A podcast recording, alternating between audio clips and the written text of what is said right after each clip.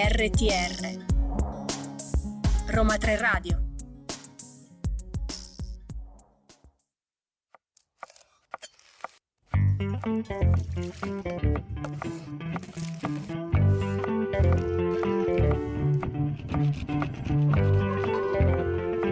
La scienza? In credenza? Eccoci qua, benvenuti a tutti in questa nuovissima puntata della Scienza in Credenza. Ciao Paolo, Ciao Alessandra, buon pomeriggio. che bella energia che hai, meno male, più che altro perché c'è questo sole fantastico, è tornata l'estate. Mannaggia, perché noi il caldo non è che ci piace molto, però cosa ci piace a noi? La carne. La carne.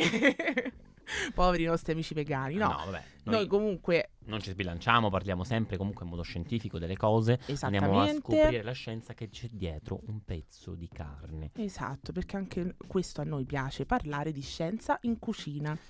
Ma prima di fare questo, vi ricordo sempre i nostri meravigliosi contatti social. Seguiteci, mi raccomando, su Instagram e su Facebook, Roma 3 Radio con il 3 scritto a lettere, TikTok, Roma 3 Radio con il 3 scritto a numero. Continuate ad ascoltarci su radio.uniroma3.it con il 3 scritto a numero e, mi raccomando, riascoltate tutte le nostre vecchie puntate, anche quelle della prima stagione meravigliosa, la nostra prima stagione d'esordio, su eh, SoundCloud, su Spotify, ci trovate come Roma 3 Radio Podcast. Ora, fatto il nostro dovere, iniziamo a parlare di questo prodotto. Tanto tu l'hai definito criptico prima, Se l'ho definito criptico. lo volevo dire onda, perché eh, però eh, direi che è un prodotto comunque che ha molto da dire. Per esempio, la carne è quella parte del corpo animale composta da tessuto muscolare, tessuto adiposo e tessuto connettivo. Un po' tutti questi termini un po' li abbiamo imparati a conoscere anche in cucina. Il, mace- il nostro macellaio ci, ci consiglia a volte eh, quel tipo Un di carne taglio piuttosto, che piuttosto che- quell'altro certo. perché hanno, mh, diciamo, cotture diverse, rendono in modo diverso. Quindi noi andiamo a capire eh, il perché di queste cose. E però è importante dire che ehm, la carne assume tale nome, quindi dal punto di vista merceologico, eh, solo dopo la macellazione dell'animale e le susseguenti modificazioni chimico-fisiche. Quindi la carne, dopo la macellazione e la morte dell'animale, subisce una serie di modifiche chimico-fisiche, biochimiche, insomma una serie di modificazioni scientifiche, diciamo così, termine che ci piace tanto, che eh, andiamo a, eh, ad analizzare, poi analizzare anche dopo. dopo. Love in Portofino.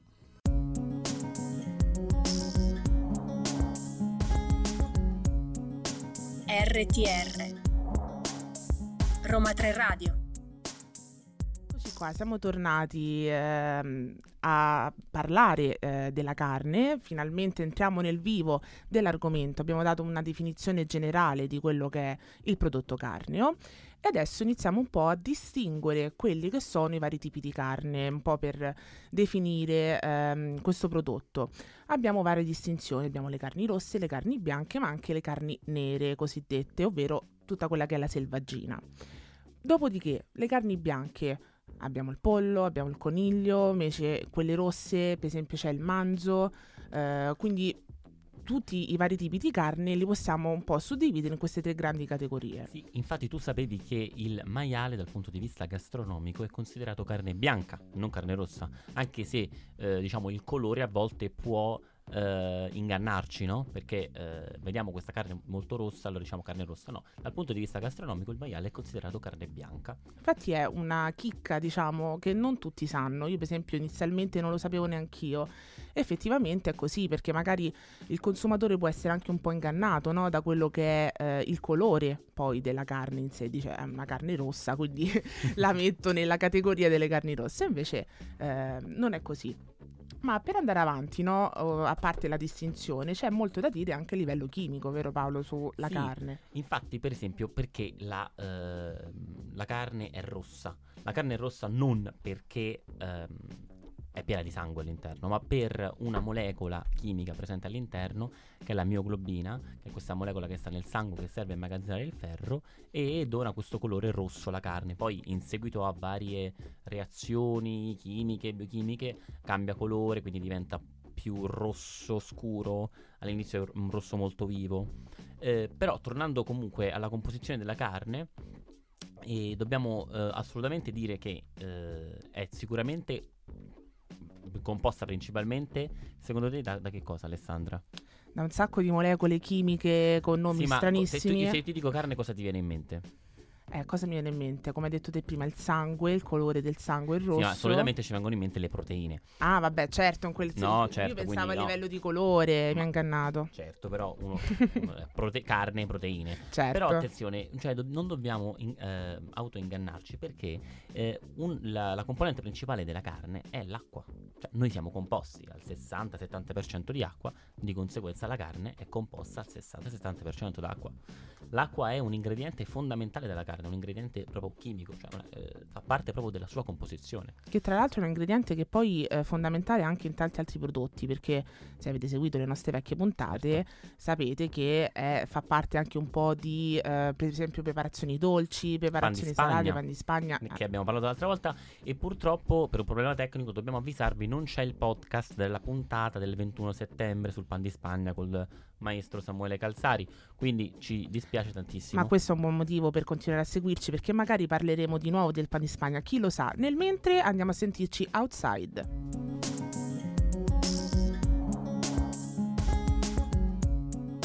RTR Roma 3 Radio E dopo esserci caricati con i Foo Fighters, continuiamo a parlare eh, di chimica della carne. Ma volevamo aggiungere qualcosina prima sul colore, vero Paolo? Sì, perché dobbiamo insomma completare un attimo l'informazione, in quanto dobbiamo eh, dire che dal punto di vista sanitario, quando si parla di carni rosse, appunto, o carni bianche, insomma, quando si parla di carni in generale, quindi dal punto di vista eh, medico, salutistico, sanitario, qual dir si voglia, si intendono tutte le carni di mammiferi e quindi anche eh, alcune che dal punto di vista gastronomico, come abbiamo detto prima, risultano carni bianche, come ad esempio vitello, coniglio e a volte persino il maiale, come dicevo appunto prima. Quindi dal punto di vista medico non si fa questa distinzione. Carni sono tutte rosse, quelle dei mammiferi. Poi un altro discorso è quello per i volatili, i polli, eccetera. Sì, c'è ovviamente un mondo dietro, tante distinzioni, tante caratteristiche diverse, però noi l'abbiamo data perché poi siamo anche legati molto alla legislazione, un pochino, no? Quindi Certo, con l'igiene alimentare, Con l'igiene alimentare. ci, eh, ci rappresenta anche come eh, programma di divulgazione, noi dobbiamo eh, in qualche modo darvi qualche eh, informazione da questo punto un di po' più vista. precisa. Per esempio il colore della carne, eh, oltre al rosso, quindi che abbiamo detto dovuto alla mioglobina, ehm, può essere un indicatore di qualità. eh, Assolutamente. Ad- in aggiunta all'odore. Certo. Non solo il colore, eh, perché il colore potrebbe essere alterato per risultare più rosso e quindi magari eh, camuffare un tipo di eh, deterioramento alimentare, mentre l'odore non, mm, diciamo che non può essere camuffato, cioè l'odore è proprio quello, cioè l'odore di carne che è andata a male si riconosce subito. quindi Non Assolutamente. fidatevi tanto della, della vista, ma Quanto anche dello- de- dell'olfatto. dell'olfatto, anche perché appunto il consumatore quello ha, quando deve comprare un alimento, fa una sorta di esame, un'analisi proprio vera e propria. un'analisi vera e propria, quindi innanzitutto magari per quanto mi riguarda io scelgo un pezzo di carne piuttosto che un altro anche dal colore, ma poi soprattutto appena arriviamo a casa, se non viene mantenuta la famosa catena del Nel freddo, certo. dobbiamo effettuare una sorta di piccola analisi olfattiva, chiamiamola così. Ma continuando un po' a parlare di eh, molecole, di chimica, abbiamo parlato di proteine. Sì, parliamo di proteine, appunto, eh, proteine che, mh, come già in qualche puntata della scienza in credenza abbiamo detto, sono queste catenelle di eh, aminoacidi che si trovano nella carne, eh, nei nostri muscoli eh, e hanno tantissime funzioni diverse. Eh, anche nei vegetali ci sono delle le proteine che dal punto di vista chimico, attenzione, eh, questa notizia vi sconvolgerà, sono la stessa cosa, cioè le proteine sono composte sempre da quegli aminoacidi eh, che siano proteine che stanno nei legumi, proteine che stanno in alcuni tipi di verdure, sono sempre proteine uguali a quelle che stanno nella carne dal punto di vista chimico. Poi è ovvio che c'è una differenza totale Sì, poi c'è anche l'aspetto- gastronomico, certo. Nutrizionale, comunque sì, sono vari aspetti diversi, però come a livello, diciamo, di proteine siamo più o Siamo meno lì. è lì. Cioè, Ecco. gli aminoacidi sono quelli, sono se, fa- se gli aminoacidi sono le lettere dell'alfabeto, quindi A, B, C, D, E, F, G, sono 21. eh, le proteine sono tutte quante quelle in natura composte da A, B, C, D, F, G, H. Quindi spero che sia stato chiaro. Molto cosa. chiaro. E nel mentre direi ci facciamo una piccola pausa musicale con Voglio viverti.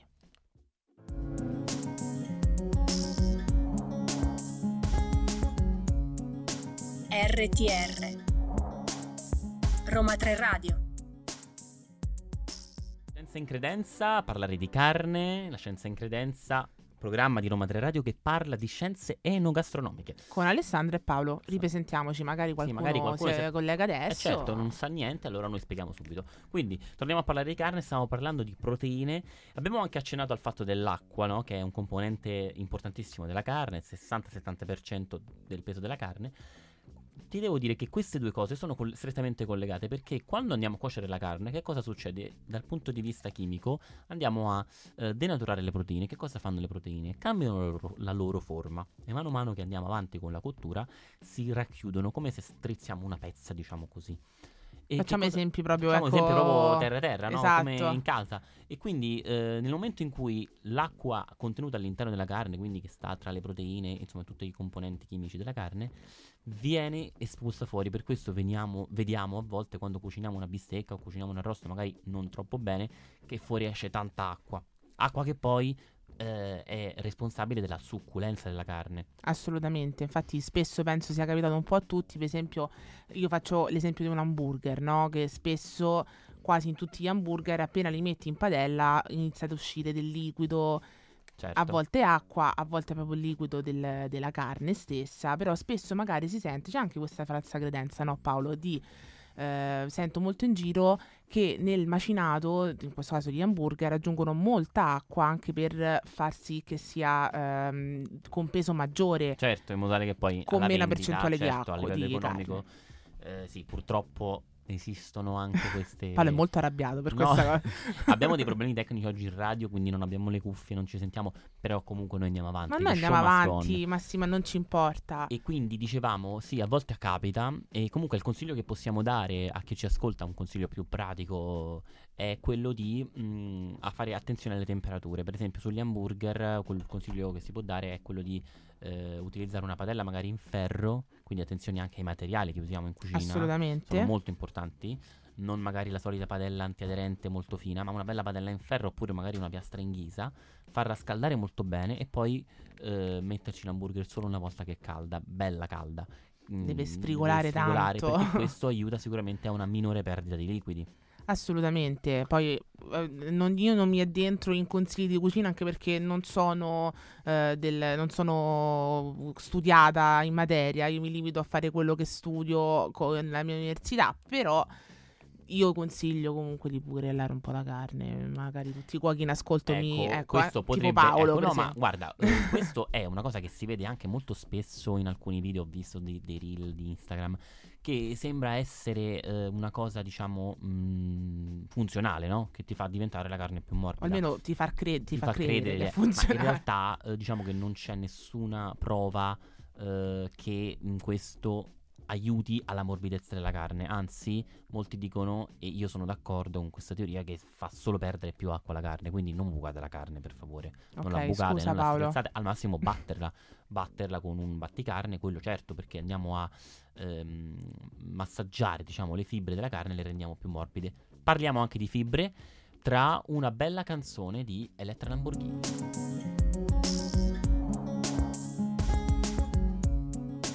RTR Roma 3 Radio Roma 3 Radio, siamo noi, la scienza in credenza, Paolo e Alessandra. Continuiamo a parlare di carne. Continuiamo a parlare di carne, continuiamo a risolvere problemi tecnici e Dobbiamo sottolinearlo, con- ma- No, sì, perché magari possiamo, magari che non ci sentite cose così, noi vi abbiamo avvisato. Continuiamo quindi a parlare di carne. Eh, diciamo che spesso eh, si, a- si ass- come abbiamo detto, no, si associa la carne a eh, proteine e basta. Però mh, attenzione perché la carne contiene anche dei grassi. Assolutamente. Eh, un 5-8% come percentuale, grassi ovviamente saturi dal punto di vista chimico, ne abbiamo già parlato alla scienza in credenza della differenza tra grassi saturi e grassi monoinsaturi nella puntata del No, non mi, non mi- non mi mettere così in difficoltà, Paolo. In quale puntata l'abbiamo parlato di Ho parlato nella puntata dell'olio. Che figura, mannaggia. Vabbè, eh, mi devo andare a riascoltare. Devo andare a fare un giro su Spotify e su SoundCloud, Roma 3 Radio Podcast. E quindi diciamo i, i grassi, ma anche attenzione, comunque una buona eh, componente di vitamine e sali minerali. Eh, e come ad esempio il ferro. Il ferro componente importantissimo per il nostro organismo eh, è presente in tutte più o meno le carni, eh, una buona percentuale e soprattutto è molto assorbibile. Parleremo anche di questo con il dottor Gabrielli, che ci sarà il grande ritorno. Quindi Ah, ma tu la fatto- lanci così, la questa così. Anticipazione. Sei pazzo, Paolo. Va bene, ok, eh, avevo- l'abbiamo detto. Quindi mi raccomando, continuate a sentirci perché se volete il ritorno del grandissimo dottor Simone Gabrielli, collegatevi su Roma 3 Radio per ascoltarlo. Non vi diremo quando ancora, però. Ci sarà, ci sarà. Quindi abbiamo detto della composizione chimica della carne. Alessandra, ti faccio una domanda. Mannaggia, non mi fare domande, Paolo. Il Vai, sale. dimmi. Il sale. Lo metti prima, lo metti dopo?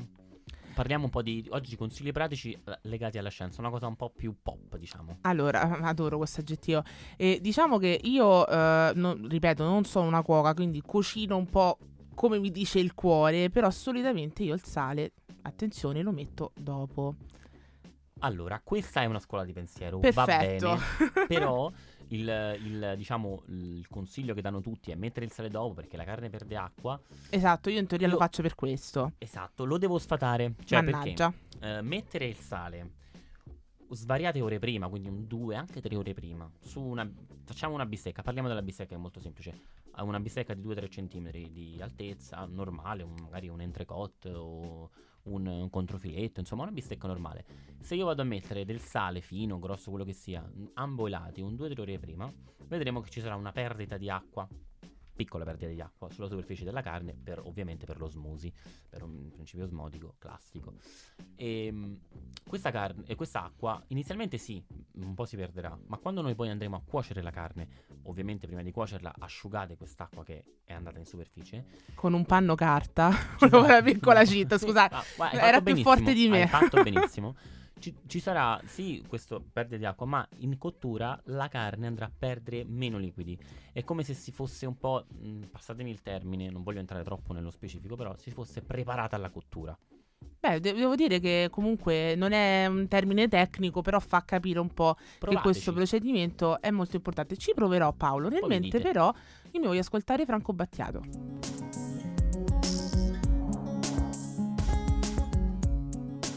RTR Roma 3 Radio Centro di gravità permanente di Capolavoro. grandissimo Franco Battiato. Noi io e Paolo siamo un po' innamorati di Franco Battiato, ma siamo anche innamorati della scienza, della scienza in cucina, in questo caso della scienza Della della, carne. carne.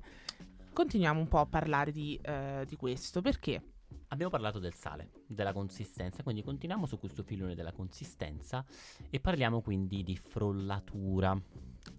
Oh, termine Ne avete- proprio super usato. Io vi faccio una domanda, ne avete già sentito parlare di frollatura? Fatecelo sapere su Instagram, mi raccomando, perché comunque è un termine che spesso si sente, ma viene un po' confuso. Io ne ho sentite delle più disparate, Paolo, per esempio.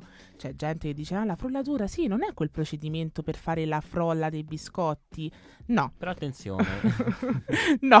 non è quello. È un po' un false friend, Un false come friend, direbbe la mia prof di inglese. la il terminologia a livello etimolo- etimologico eh, ha, un, ha un- un senso, cioè c'entrano un po' le cose. Fro- la passafrolla si chiama così per la sua friabilità, morbidezza. È una cosa molto tenera, molto friabile, no? E frollatura, ehm, una, una carne che è stata frollata, che è frolla, vu- vuol dire proprio una carne che si è intenerita col tempo, che ha ammorbidito i fasci muscolari e quindi diciamo che i, i due termini un po' si equiparano, diciamo. Dai. Però ovviamente sono due cose completamente diverse. Per favore, aprite bene le orecchie perché veramente. Però dai, un po' effettivamente sì, ricorda un po' questa cosa perché una carne frollata, diciamo che è anche una carne che si scioglie in bocca, Certo. molto morbida, molto tenera.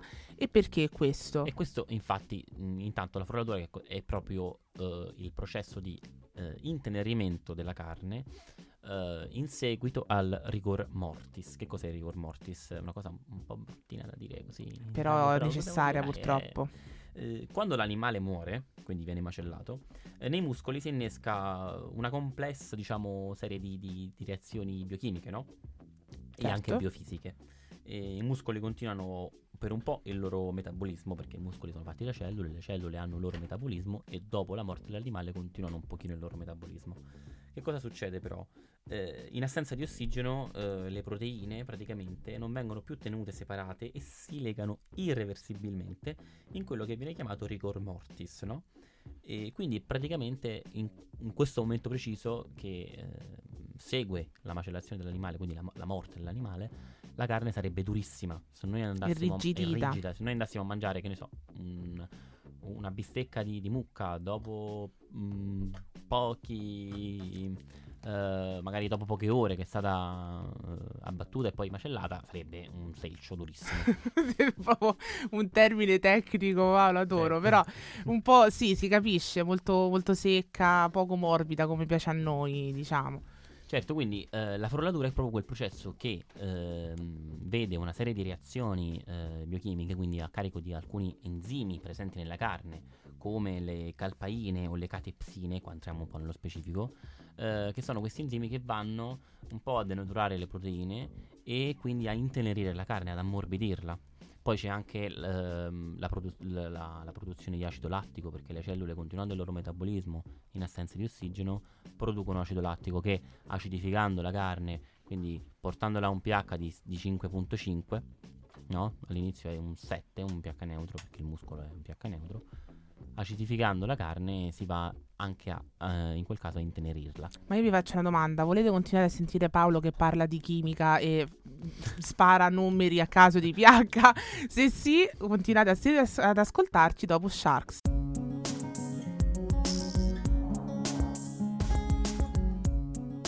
RTR Roma 3 Radio Eccoci tornati, parliamo di frollatura, parliamo di frollatura. Ricordo non essere quello per i biscotti. Comunque, Esattamente, non sono i frollini, ma la frollatura della carne.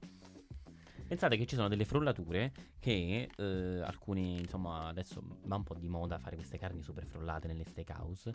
Alcune frollature si spingono addirittura fino a 120 giorni. wow. Voi direte, com'è possibile che dopo 120 giorni la carne non è diventata un ammasso di... mm, mi fermo qui. Esatto, un ammasso di... di, di Aggiungete voi. batteri e altro.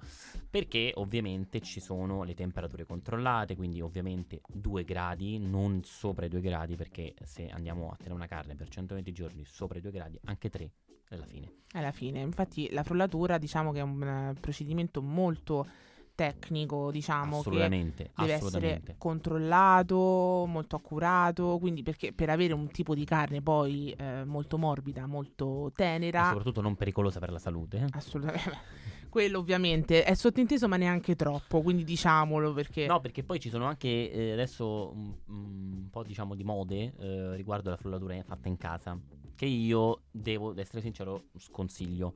Perché i frigoriferi di casa non hanno eh, non solo la temperatura che è ben controllata, quindi sotto i 2 gradi, eh, sotto i 2 gradi sì, eh, ma anche l'umidità. Spesso i, Certo. di cra- i frigoriferi di casa hanno un'umidità non controllata e anche quella incide molto sulla sicurezza eh, della, della carne. assolutamente è un fattore ri- molto rilevante. Infatti basti pensare che per esempio nelle grandi industrie ci sono tantissimi, in questo caso rilevatori di umidità, l'umidità Igrometria, Ah, la mamma scienza che studia la, la, il tasso di umidità. Bellissimo. e quindi ehm, queste sono un po'... l- ah, un'altra cosa che ehm, succede durante la frollatura, oltre all'internimento della carne, è il cambiamento di colore, proprio per il discorso che facevamo prima riguardo la mioglobina, che col tempo, con l'ossidazione, si va a ehm, ossidare e quindi cambia colore.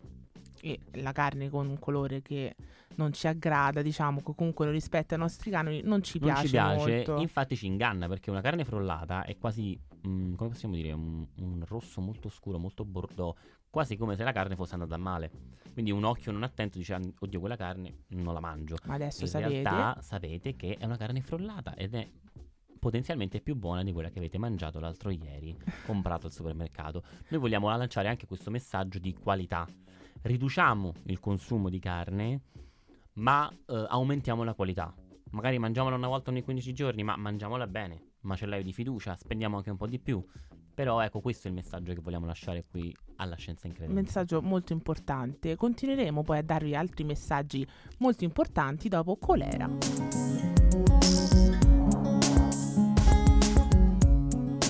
RTR Roma 3 Radio Eccoci qui. Carne, scienza in credenza. Boom, così. Così.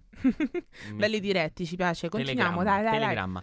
Allora, eh, ehm, il discorso della carne giunge verso il termine. Con la forlatura abbiamo parlato della cottura, de- è un mondo la carne, possiamo parlare delle marinate, possiamo parlare di tantissime cose, ma ci saranno sicuramente altre puntate sulla carne.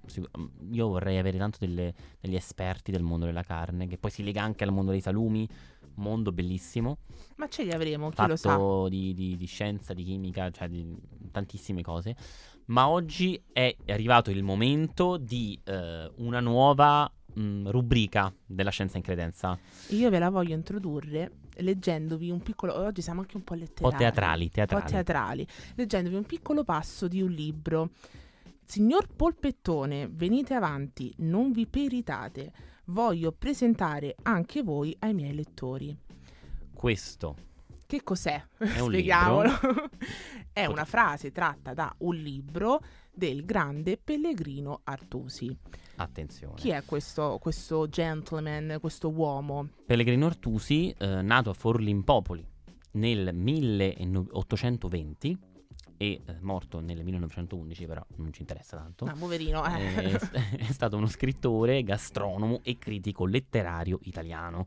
È conosciuto appunto principalmente per essere stato l'autore del libro eh, della quale ricetta appena letta da Alessandra, La scienza in cucina e l'arte di mangiar bene. Quindi non era un libro, un romanzo come potrebbe sembrare da eh, ciò che Alessandra ha letto, ma un libro di ricette. Infatti è questo il bello e eh, il fattore interessante del libro di Artrusi, perché lui diciamo che la sua missione era quella di ehm, comporre un'opera diciamo comunitaria che ehm, utilizzasse un linguaggio che legasse un po' tutti, un italiano molto, ehm, molto semplice ma allo stesso tempo io direi anche molto diretto. Sì, appunto perché ci troviamo nel periodo post-unitario, quindi post l'unità- eh, dopo l'unità d'Italia, eh, l'Italia aveva bisogno di un'unione anche dal punto di vista linguistico. I dialetti erano tanti, eh, non ci si capiva fondamentalmente, quindi eh, l'opera di Artusi vuole proprio andare a eh, unificare anche dal punto di vista linguistico l'Italia, quindi scrive in un modo semplice, alcune parole eh, sono anche mh, diciamo inventate. Eh, però eh, è anche molto semplice, cioè come ricettario, primo ricettario post Unità d'Italia, ehm, trova, mh, si, tro- si trovano le dosi ne- all'interno del, del- del ricettario, La cosa che volta? nei precedenti ricettari non erano presenti. Infatti io vi consiglio poi se avete modo di andarvi a leggere un po' qualche passo di questo libro perché è molto interessante. Trovate ricette come per esempio il polpettone, io vi ho letto l'inizio del polpettone per Sì. ovvi motivi, È simpaticissimo, poi molto simpatico. Ma io direi anche una cosa importante Paolo, perché oggi abbiamo parlato di Pellegrino Artusi, questo grande enogastronomo? Perché diamo inizio alla nuova rubrica della scienza in credenza, il gastronomo del giorno dove ogni puntata noi vi andremo a parlare in maniera molto breve di un enogastronomo, di un gastronomo. gastronomo che ha contribuito allo sviluppo storico, culturale della gastronomia in Italia, quindi eh, un- una persona mm, dal punto di vista eh, proprio culturale, quindi basta con questa scienza, mm, a un certo punto cioè, Ci no, no, stacchiamo un scherzo, po'. ci stacchiamo un attimo dalle nostre radici scientifiche e andiamo, ci addentriamo nella cultura, nella E storia. adesso però ci addentriamo nella musica invece con i The Clash. RTR Roma 3 Radio Dovrei restare o dovrei andare via? Io mi Questa- sento male.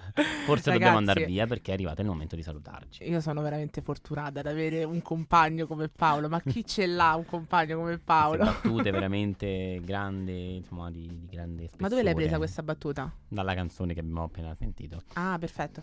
Comunque io direi che veramente è Alessandra aveva arrivato... capito, stava scherzando. Assolutamente sì, è arrivato il momento di salutarci purtroppo. Fateci sapere se questa puntata vi è piaciuta. Noi vogliamo anche un po' di riscontro da voi, quindi come faremo ad avere questo riscontro? Ma ovviamente con i nostri social, seguiteci su Instagram, Facebook, Roma del Radio con il 3 scritto a lettere, su TikTok, mi raccomando seguiteci anche lì, Roma 3 Radio con il 3 scritto a numero, continuate ad ascoltare Roma 3 Radio su radio.uniroma3.it con il 3 questa volta scritto a numero e mi raccomando, dopo questa diretta volate su Spotify e su SoundCloud Roma 3 Radio Podcast per sentire tutte le nostre vecchie puntate, ma anche le altre trasmissioni di Roma 3 Radio.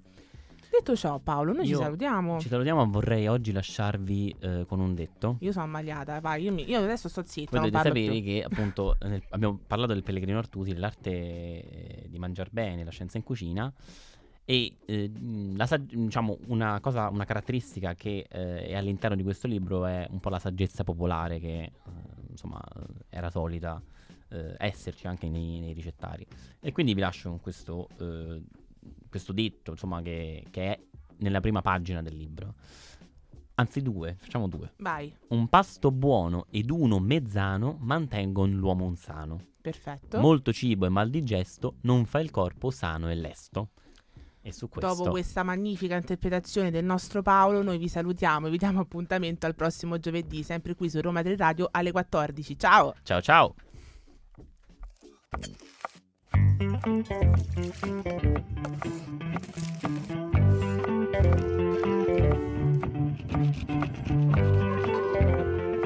La scienza?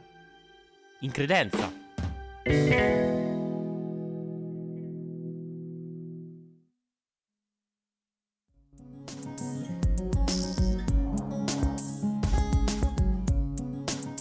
RTR Roma 3 Radio